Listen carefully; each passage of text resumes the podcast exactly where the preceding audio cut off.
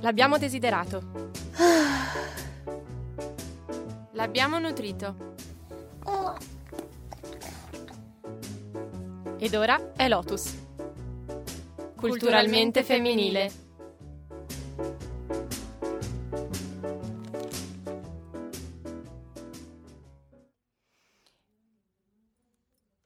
Buongiorno amici ascoltatori e amiche ascoltatrici. Questo è Lotus e io sono Marta Mazzio Melchionda. E io sono Chiara Mastromauri e sono le 15.09, siamo già in ritardo in diretta dallo studio di Radio Statale in via Festa del Perdono a Milano. Scusateci, abbiamo avuto dei piccoli problemi tecnici, però siamo contentissimi di accompagnarvi nel vostro pisolino pomeridiano di questo sabato.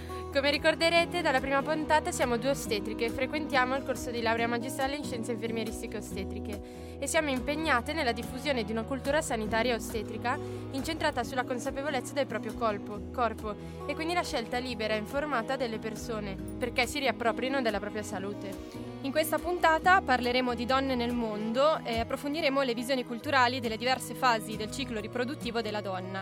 Vi avvisiamo che sarà una puntata piena di parole in lingue difficilissime, eh, robe impronunciabili proprio ma da noi, ma questa cosa la prenderemo così, eh, con ironia diciamo. Sì, esatto. Cioè, perdonateci. per parlare di questo oggi sarà con noi la dottoressa Alice Sofì Sarcinelli e scopriremo insieme di cosa si occupa.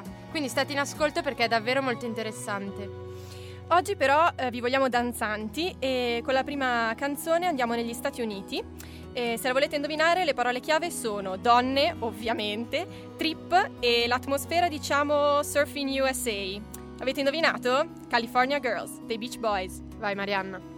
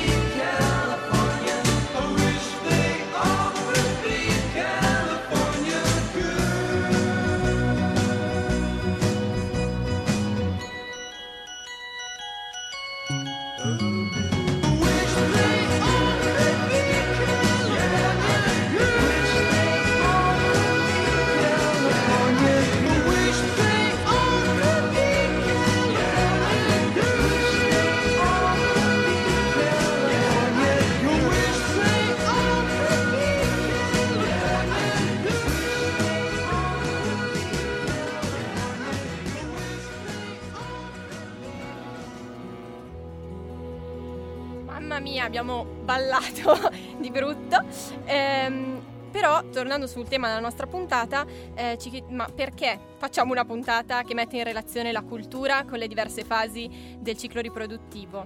Perché la fase della vita riproduttiva in cui una donna si trova influenza il modo in cui la società se la rappresenta e l'approccio che ha verso di lei eh, in tutti gli ambiti. Questo è particolarmente evidente, eh, per esempio, nei rituali di passaggio che ci sono in moltissime culture. Sì, infatti l'universo che circonda ogni fase della vita è diverso per ogni cultura, a seconda proprio dei preconcetti e delle strutture sociali che ci sono.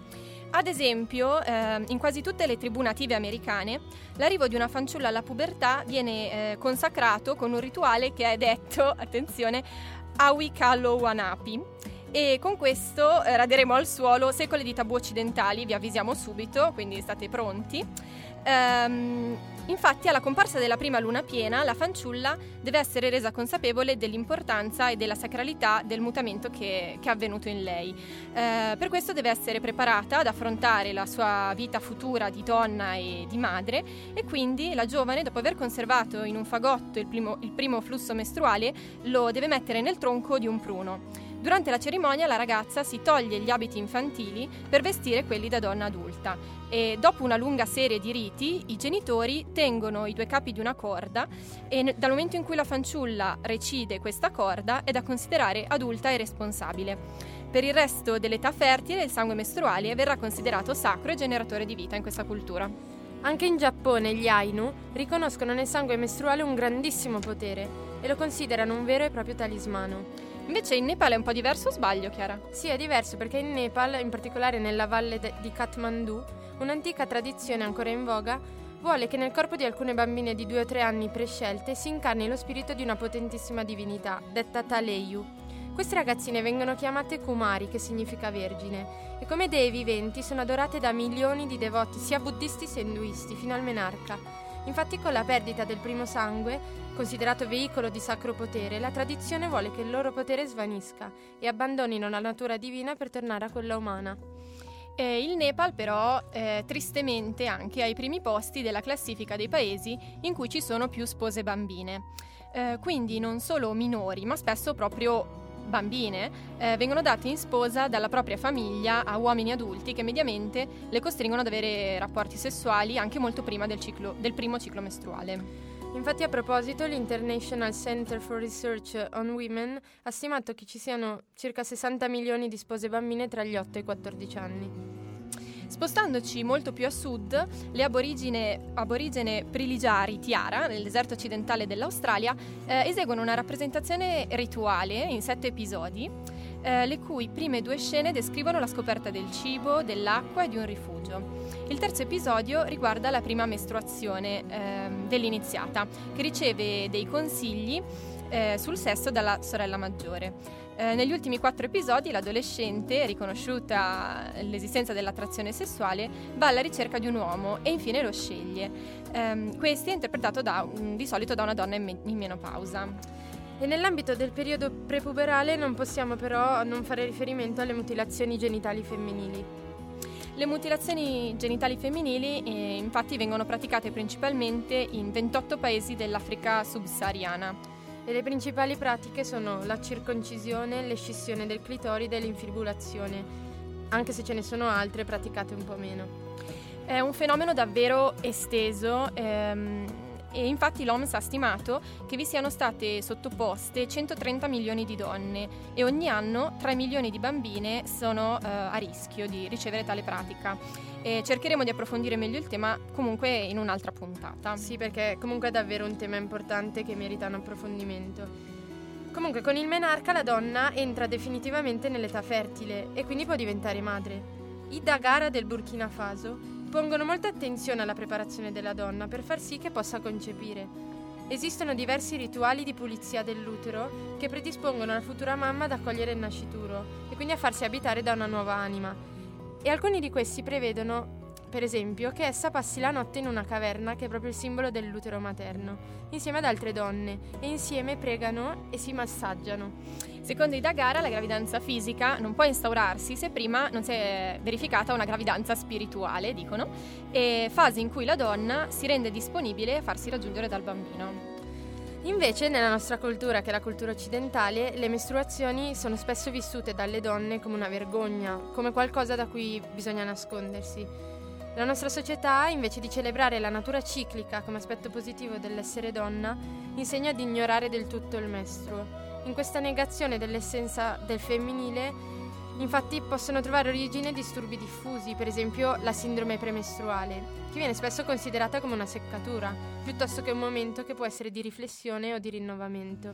Infatti, eh, in questo periodo, come, come, diceva Chiara, durante il ciclo, ehm, l'attenzione delle donne si volge naturalmente verso l'interno e si stabilisce un contatto più stretto con la propria interiorità ed emotività. Infatti, quante volte si fa riferimento al mestro parlando di una particolare suscettibilità, sì, ad esatto. esempio, delle donne.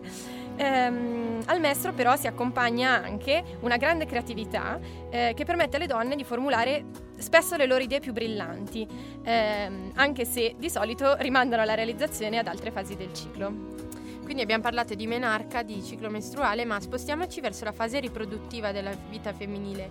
In India la medicina ayurvedica prevede tutta una serie di pratiche per favorire la fertilità, tra cui il massaggio viene proprio svolto prima per prepararsi al concepimento e poi anche durante la gravidanza per prepararsi al parto. E nei primi mesi di gestazione viene effettuato in modo molto delicato e leggero, intensificato solo nell'ultimo trimestre di gravidanza e serve a fortificare la donna sia dal punto di vista fisico che psicologico. Per favorire l'armonia corpo-mente-spirito vi si associano anche tecniche di meditazione che ritroviamo anche tra di noi, ad esempio lo yoga, il rilassamento eh, ad esempio noi li utilizziamo molto nei corsi di accompagnamento alla nascita. Eh, invece in Marocco, per esempio, la maternità e il parto sono eventi che coinvolgono tutta la famiglia allargata e tutte le donne della comunità. Il parto è un momento di comunicazione tra donne, l'uomo è escluso in questo momento. Eh, durante i 40 giorni di puerperio, che vengono chiamati nefes, la donna non esce di casa, deve riposare, essere accudita, altrimenti si dice che il bambino ne risentirebbe. Alla fine del nefes, la puerpera si reca all'hammam, che è il bagno turco, e eh, qui viene di nuovo curata e massaggiata. Ma adesso facciamo una parentesi sull'allattamento, eh, che è un momento che può caratterizzare il periodo fertile di una donna. Sì, infatti, sempre per le famiglie magrebine di origine musulmana, l'allattamento al seno possiede un fondamento religioso e i rituali sono molto diversi. E uno di questi è il Ta'anek, spero di averlo pronunciato giusto. Subito dopo la nascita e prima della prima poppata, uno dei genitori strofina sul palato del neonato un pezzo di dattero ammorbidito. Questo per regalargli e garantirgli tanta dolcezza nella vita. I bambini sono allattati a richiesta, quindi quando desiderano loro, e la mamma si dedica interamente al neonato, che dorme nel suo letto per almeno tutto il primo anno di vita. Il padre, d'altra parte, sostiene la compagna durante il periodo dell'allattamento le donne musulmane tendono a protrarre l'allattamento sino ai due anni del bambino e sono fermamente convinte che l'allattamento è un diritto di ogni neonato, a tal punto che se una mamma non può allattare, piuttosto dell'alimentazione artificiale, preferiscono che se ne occupi una baglia. Eh, sempre per quanto riguarda l'Africa, in Mali si crede che il latte materno crei un legame proprio sanguigno fra la madre e il proprio figlio. Eh, di conseguenza i neonati sono allattati al seno oltre i due anni eh, che comunque è un'indicazione anche del, dell'Organizzazione Mondiale della mm-hmm. Sanità, cosa, tema che approfondiremo. Eh, in Africa il seno non è considerato solo come un erogatore di cibo, e sempre di più anche qui da noi, ma anche come il miglior oggetto consolatorio del bambino. Dunque il seno è sempre a completa disposizione del bambino. Quando non c'è la mamma che possa allattare, si ricorre eh, spesso a un sostituto materno, quindi a un'altra donna, con la quale si crea una vera e propria parentela di latte. Quindi spostiamoci nelle regioni rur- rurali dell'India, dove le madri allattano i propri bambini fino alla successiva nascita. Le madri indiane, infatti, pensano che la secrezione del latte avviene solo qualche giorno dopo il parto e non danno alcuna importanza al colostro, che è il primo latte, e di conseguenza il neonato durante i primi tre giorni di vita non viene attaccato al seno, ma gli viene solo somministrato uno sciroppo di nome Ghee, fatto con burro mescolato a miele.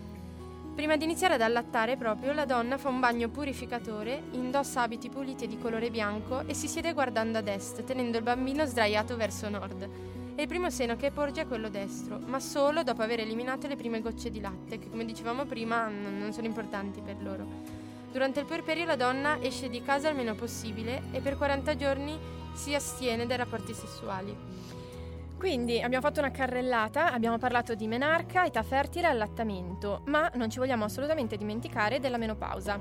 Infatti, da un, punto di vista socio-antropologico, si è osservato che i sintomi legati alla menopausa aumentano quanto più cala l'importanza e il rispetto di cui gode la donna all'interno del suo nucleo familiare e della società proprio in questa fase della vita.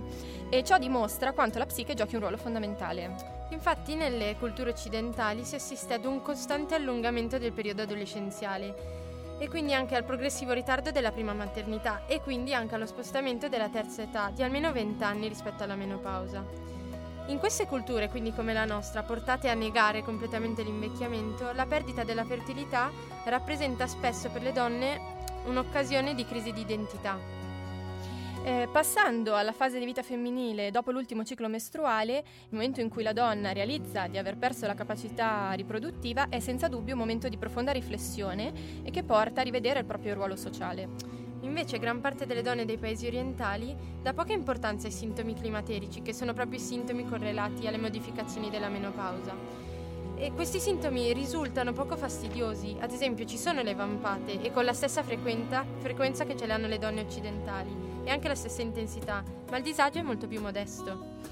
E, ehm, nelle donne, per esempio, della classe Rajput, credo si dica, dell'India, eh, la donna in menopausa può socializzare liberamente anche con gli uomini, cosa che non può avvenire prima durante la fase fertile, e può partecipare ai riti propiziatori e in virtù dell'esperienza di vita che eh, le si attribuisce esercita ampi poteri sulla famiglia e sulla comunità e assume proprio il ruolo eh, di una matriarca e di riferimento gerarchico per figli e nuori nipoti e tutti i più giovani della famiglia. Invece a Taiwan e in Giappone ancora oggi l'ingresso della donna nell'ultimo gruppo anagrafico, quindi dall'età dei 61 anni in su, viene celebrato con un festeggiamento e da quel momento in poi le sue opinioni e le sue richieste sono tenute in grandissima considerazione. Anche in Cina è leggendario il rispetto reverenziale nei confronti delle donne che entrano nell'età proprio della saggezza.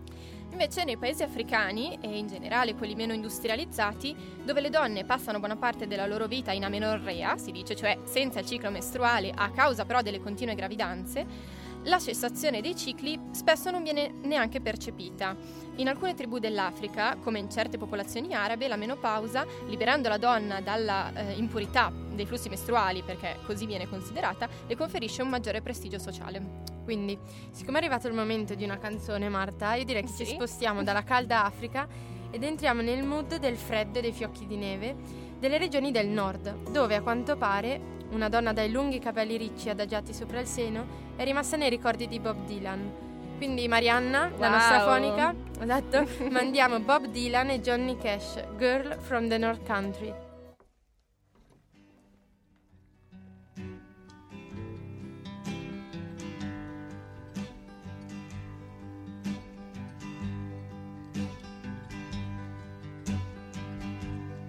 If you're traveling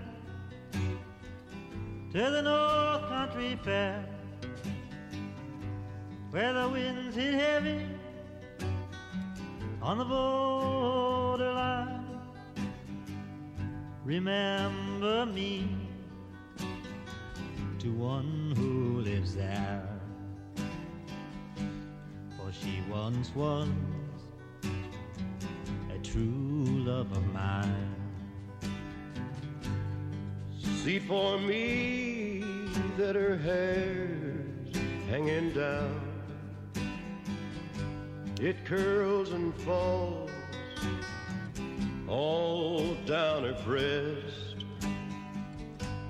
See for me that her hair's hanging down. That's the way I remember her best. If you go when the snowflakes fall, when the rivers freeze and summer ends, please see for me if she's wearing a coat so warm to keep her from the howl.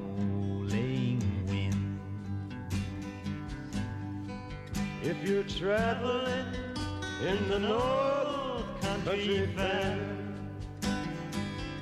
where the winds hit heavy on the borderline.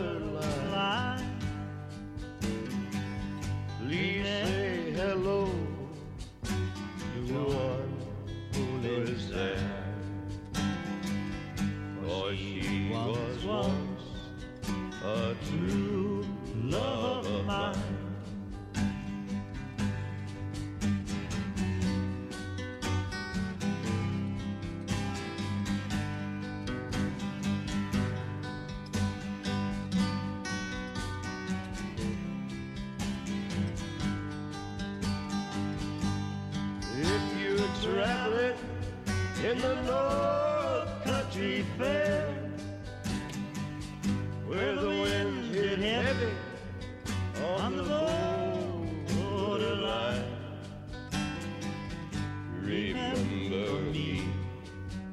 to one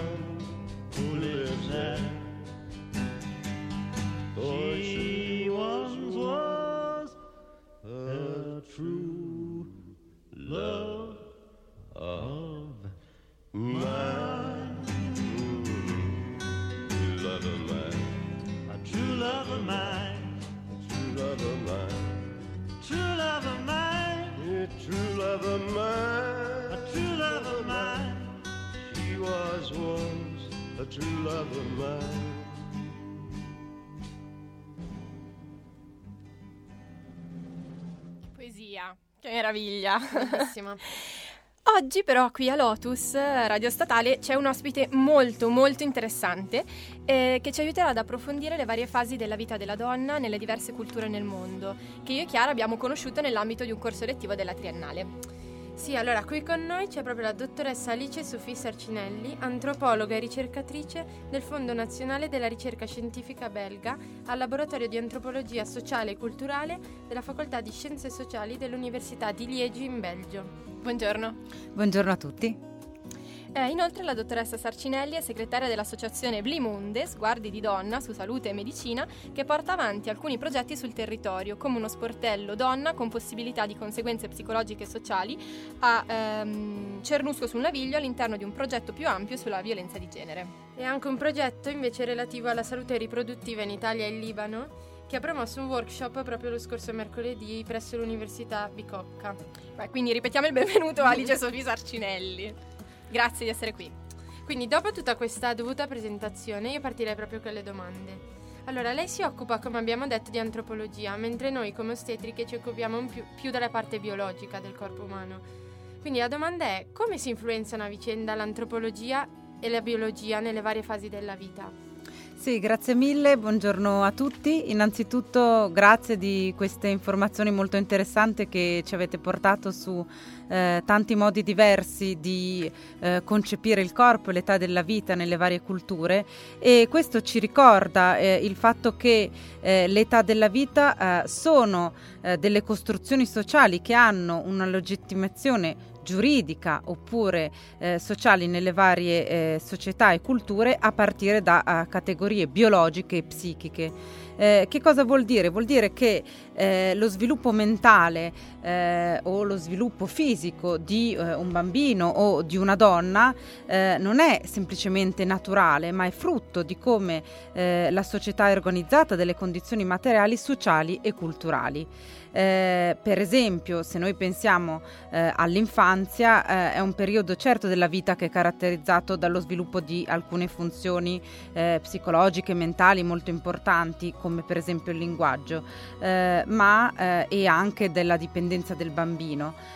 ma appunto queste caratteristiche vengono interpretate in chiave culturale, come avete portato voi attraverso degli esempi. Quindi ogni società o ogni gruppo sociale ehm, ha delle, quelle che vengono chiamate delle teorie, ossia delle rappresentazioni delle competenze eh, reali o supposte eh, del bambino che influenzano eh, il comportamento degli adulti nei loro confronti e anche il comportamento del bambino stesso. Eh, se noi pensiamo alla teoria dell'attaccamento, eh, che eh, essa, vediamo che essa presuppone che alcuni eh, comportamenti siano universali e che alcune variazioni culturali siano semplicemente delle patologie.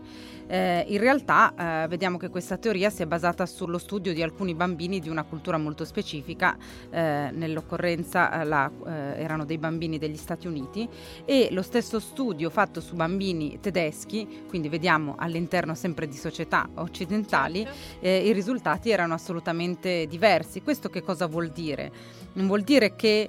Ehm, il, eh, le teorie non sono valide, ma che ci possono essere dei, eh, delle mod- modalità diverse di sviluppo, quindi a partire di, da caratteristiche biologiche che tutti noi esseri umani condividiamo, eh, i risultati possono essere diversi e questi risultati eh, non sono eh, patologici, eh, ma ci sono modalità diverse di sviluppo ottimale eh, e quindi l'antropologia eh, ci insegna eh, che gli esseri umani non sono determinati biologicamente da un unico eh, modello di sviluppo, anche se la biologia certo. lo stesso esiste.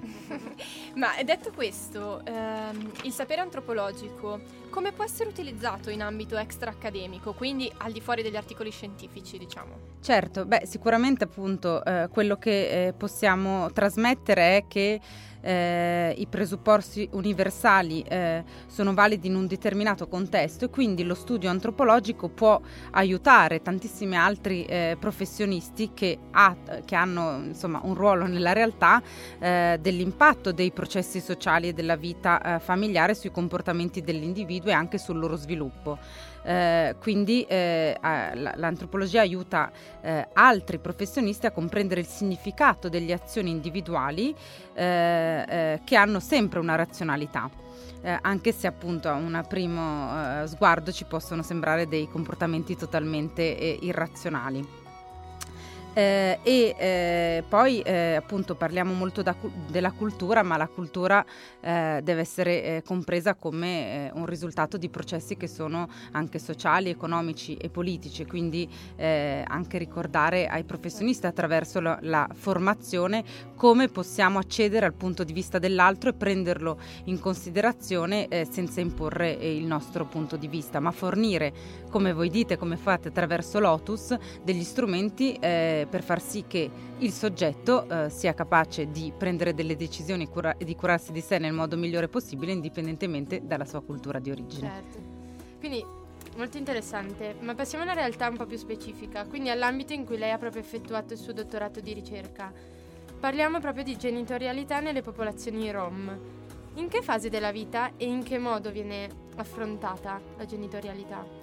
Certo, sicuramente eh, un, il caso dei Rom è interessante perché vediamo come eh, vi sia un intreccio tra eh, il, le, le, le mh, mm, i discorsi eh, culturali e le specificità culturali di questi gruppi, eh, ma eh, anche eh, il fatto che queste popolazioni vivono nella nostra società, quindi non c'è una separazione come pensiamo all'inizio, anche se eh, c'è sicuramente una grossissima differenza data dal fatto che eh, mh, la speranza di vita di queste popolazioni è nettamente più bassa delle, di quella delle, del resto della popolazione e questo fa sì che tutto tutto sia molto anticipato. Eh, quindi innanzitutto eh, mentre eh, la nostra infanzia la nostra adolescenza, come avete ricordato, eh, si allunga sempre di più, eh, avendo queste popolazioni una speranza di vita più corta, naturalmente tutto si anticipa. Ma eh, questo non è solo il solo motivo per cui la gene- l'entrata nella genitorialità avviene in maniera precoce, ma questo, questo fatto è dato anche dal fatto che eh, la, eh, la, verginità e la perdita della verginità eh, sono legati al passaggio all'età adulta e quindi eh, pur di eh, eh, poter ehm, perdere la verginità nel momento giusto, ossia durante la festa di matrimonio, quando due ragazzi, un ragazzo e una ragazza si fidanzano, spesso si, li si invita a sposarsi più, più presto e, e, quindi questo fa sì che poi i bambini nascano molto prima eh, di noi. Uh, interessantissimo. Uh, sappiamo che lei si occupa uh, di salute riproduttiva e volevamo fare un focus sui metodi contraccettivi proprio per queste popolazioni. Eh, come ci comportiamo noi operatori sanitari nella sua esperienza? Ci rendiamo conto della diversità etnica o tendiamo a omologare magari la loro etnia alla nostra? Beh, sicuramente eh, più, diciamo che allo stesso tempo eh, o eh, ve ne rendete troppo conto o troppo poco. Che cosa vuol dire? Vuol dire che da una parte c'è il rischio per quanto riguarda i Rom o per quanto riguarda qualsiasi altra popolazione di eh, eh, ridurre tutto alla cultura, come se tutto appunto dipendesse dalla cultura e di avere una, un'idea eh, della cultura univoca, eh, come se tutti i rom fossero uguali così come sono uguali tutti gli italiani.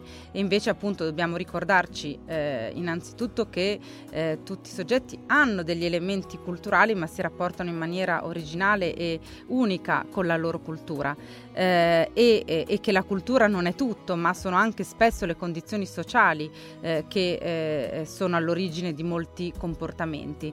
Eh, dall'altra parte eh, l'altro rischio eh, è quello di eh, voler imporre dei protocolli, quello che appunto eh, la, la, medicina ritiene giusto, quello che in quel momento sembra la soluzione migliore e imporla a tutti senza eh, andare ad indagare quali sono le, le, idee, le credenze che la persona che si ha davanti ha rispetto alla, a, a, un qualsiasi percorso percorso eh, di tipo terapeutico oppure a qualsiasi tipo di eh, medicinale o di anticoncezionale, eh, ma anche di quali sono le altre persone che eh, hanno un potere nei confronti di questo individuo e che quindi poi vanno a influenzare le loro scelte.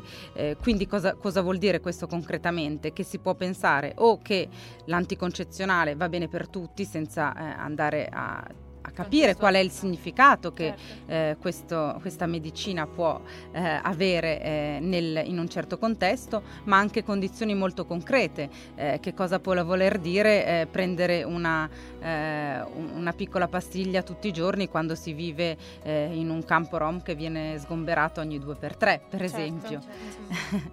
e, ehm, e ancora eh, senza andare a interrogarsi du, su eh, quelle che sono eh, magari dei, delle altre persone che eh, vanno ad influenzare le decisioni delle donne. Mm-hmm. Bene, grazie mille, ringraziamo la dottoressa Sacinelli eh, perché ci ha portato un interessantissimo contributo, davvero utile, però che rimane qui con noi perché adesso commentiamo un articolo di attualità. Infatti eh, volevamo riportarvi un recente articolo del Corriere della Sera. Mm, il 14 novembre Fabio Rolfi, che è un consigliere regionale lombardo, dichiara sul noto social network che donne a volto scoperto o fuori dall'Italia, mm, pubblicando una foto di una donna che, indossa, che indossa un Onicab scattata in un ospedale bresciano. Eh, nel mirino del consigliere regionale finiscono quindi le tradizioni dei fedeli eh, musulmani. Eh, l'imputato numero uno è appunto questo niqab, che è un indumento femminile che viene spesso confuso con il burqa, ma il niqab è il velo che copre il corpo della donna lascia, e lascia scoperti solamente gli occhi, mentre il burqa è un velo integrale che può coprire anche gli occhi con una retina. Inoltre Rolfi annunce, an- aggiunge annunce. che far rispettare il divieto di circolare in luogo pubblico a volto coperto, quindi il divieto di indossare questi indumenti. Quindi chiediamo a lei, dottoressa Sarcinelli, cosa ne pensa delle parole di questo consigliere? Cioè, quali possono essere le conseguenze in un momento come quello che stiamo passando a livello mondiale proprio? Certo, eh, beh, le conseguenze ovviamente, eh, come si è detto in questi, in questi giorni molto eh, sui giornali, è quello di eh, innanzitutto eh, far leva sulle eh, emozioni che vengono, che stanno, sì. Stanno interessando tutti, tutti, noi e colpendo tutti noi di fronte a questi eventi eh, e quella di amalgamare, no? di eh, eh, pensare che il terrorismo è, eh, è uguale alla, alla religione islamica e sicuramente il, il, fatto che ehm, si eh, eh, diciamo che in qualche modo andando a, ehm, a individuare eh, tutte eh, le persone che vengono considerate come musulmane o come arabe, come nemici eh, e eh, andando a limitare eh, la, la, loro libertà, l'espressione della loro libertà, si va forse a fare più il gioco degli altri. Allo stesso tempo ehm, appunto è molto difficile trovare un equilibrio tra quella che è la strada eh, che è stata intrapresa dalla Francia, che è la strada della laicità assoluta, in cui eh, non, non, vi, non, vi, è lo spazio per l'espressione di eh, nessun tipo di confessione religiosa sì. nello spazio pubblico, e quello invece in cui eh, si, eh, si, dà spazio a tutti e, e rischiando eh, di, di, chiudere ogni gruppo e di eh, nella, nella, loro propria comunità. Quindi la difficoltà è proprio quella di eh, dare spazio al pluralismo eh, senza appunto eh, chiuderci, ma di eh, proprio poter a, ricordarci che è possibile avere appartenenze multiple, è possibile eh, riconoscersi come eh, italiano e avere una religione che non è la religione cattolica, cosa che tra l'altro è il caso di tantissimi eh, italiani, eh, indipendentemente dal fatto che siano o no migranti. Sì, mi sento di condividere appieno. Sì, sì, non avrei trovato parole migliori, assolutamente. Quindi passiamo subito alla notizia che veramente riempirà il cuore di Chiara. Sì che è una notizia effettivamente bellissima, ehm, perché ha vinto il partito di Aung San Suu Kyi in Birmania. Esatto. Eh, a proposito vi vogliamo leggere le parole di un articolo uscito sull'internazionale il 10 ottobre scorso. Ve le leggo allora. Non c'è niente di più commovente della speranza di un popolo che esce dalle tenebre e torna alla luce. È in momenti come questo che ci accorgiamo di quanto il genere umano, al di là delle frontiere, delle razze e delle religioni, condivide la stessa aspirazione verso la libertà, la giustizia, la democrazia e i diritti umani, valori universali che ognuno di noi porta dentro di sé. Fantastico, bellissimo. bellissimo. Però vi devo raccontare una storia su uh, Aung San Suu Kyi perché Chiara... Sei molto attenta. Sì, perché non so se lo sapete, però sul sito di Radio Statale praticamente c'è la sezione People dove ci sono tutte le descrizioni eh, di tutti gli speaker eh, di, radio statale. quindi anche noi abbiamo dovuto fornire la nostra. E Chiara dice che si vanta clamorosamente del fatto di essere nata proprio lo stesso giorno di Aung San Suu Kyi. Quindi lei è proprio fissata, è orgogliosa. Sì. Beh, d'altronde ve le racconto anche io una storia. Eh, Marta è nata lo stesso giorno di Barbara D'Urso. Questa è terribile, c'è proprio un colpo basso. Quindi io Aung San Suu Kyi e Marta Barbara D'Urso. Però anche Raimondo Vianello personalità importanti. Volevo dirti anche Raimondo Vianello è ah, nato il 7 maggio. Ah, va bene. va bene, ringraziamo di cuore la dottoressa Sarcinelli per il suo contributo, la salutiamo calorosamente. Grazie mille. Grazie a voi. Arrivederci, grazie. Grazie. Wow, allora, applausi. Grande Marianna, la nostra fonica. Perché adesso eh, è il momento dell'attesissima rubrica divertente di Lotus che è proprio Nonna Dixit. E eh, avremo qui con noi una sorpresa per voi fantastica perché eh, c'è Vanessa, la Vanessa, la speaker di Other Side. Ciao ciao! Ciao! Ciao! ciao. Allora, eh, Vanessa, Nonna Dixit è un gioco basato sul fatto che nelle società ci sono un sacco di affermazioni tramandate sulla femminilità. Mm-hmm.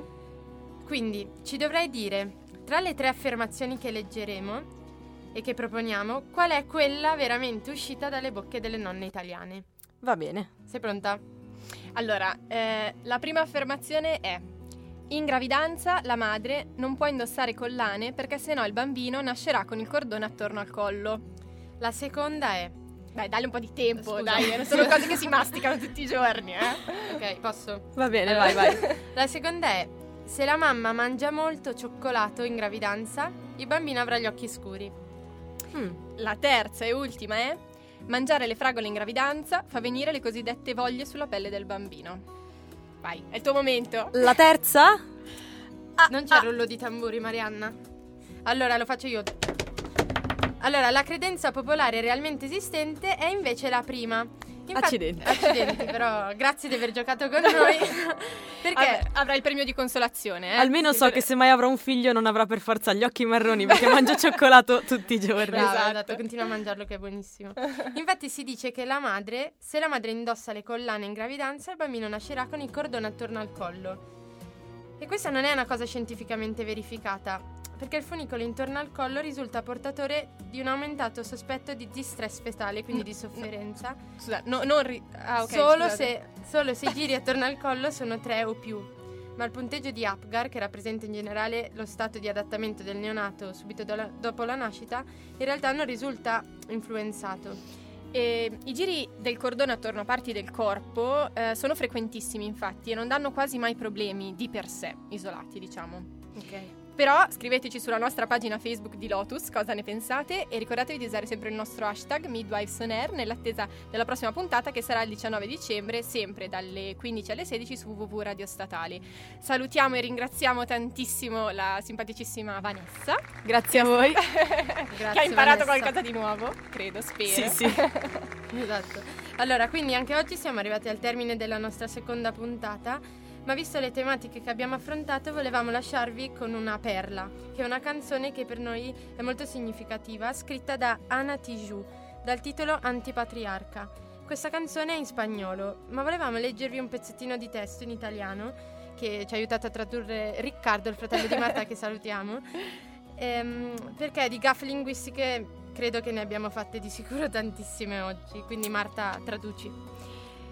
Io posso essere tua sorella, tua figlia. Io posso essere una tua grande amica, anche la tua compagna di vita.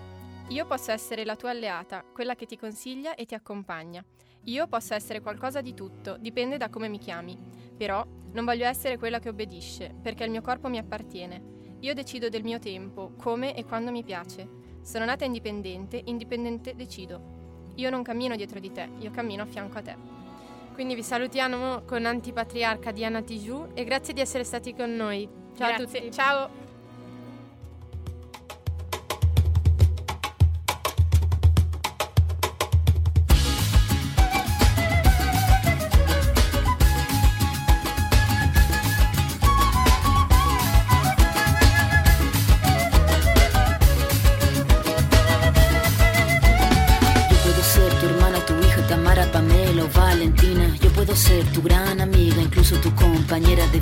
Yo puedo ser tu gran aliada, la que aconseja y la que apaña. Yo puedo ser cualquiera de todas, depende de cómo tú me apodas. Pero no voy a ser la que obedece porque mi cuerpo me pertenece. Yo decido de mi tiempo, como quiero y donde quiero. Independiente yo nací, independiente decidí. Yo no camino detrás de ti, yo camino de la para ti. Tú no me vas a humillar, tú no me vas a gritar, tú no me vas a someter, tú no me vas a golpear, tú no me vas a denigrar, tú no me vas a obligar, tú no me vas a silenciar, tú no me vas a callar. No sumisa ni obediente, mujer fuerte, insurgente, independiente y valiente, romper la cadena de lo indiferente, no pasiva ni oprimida, mujer linda que das vida, emancipada en autonomía, antipatriarca y alegría.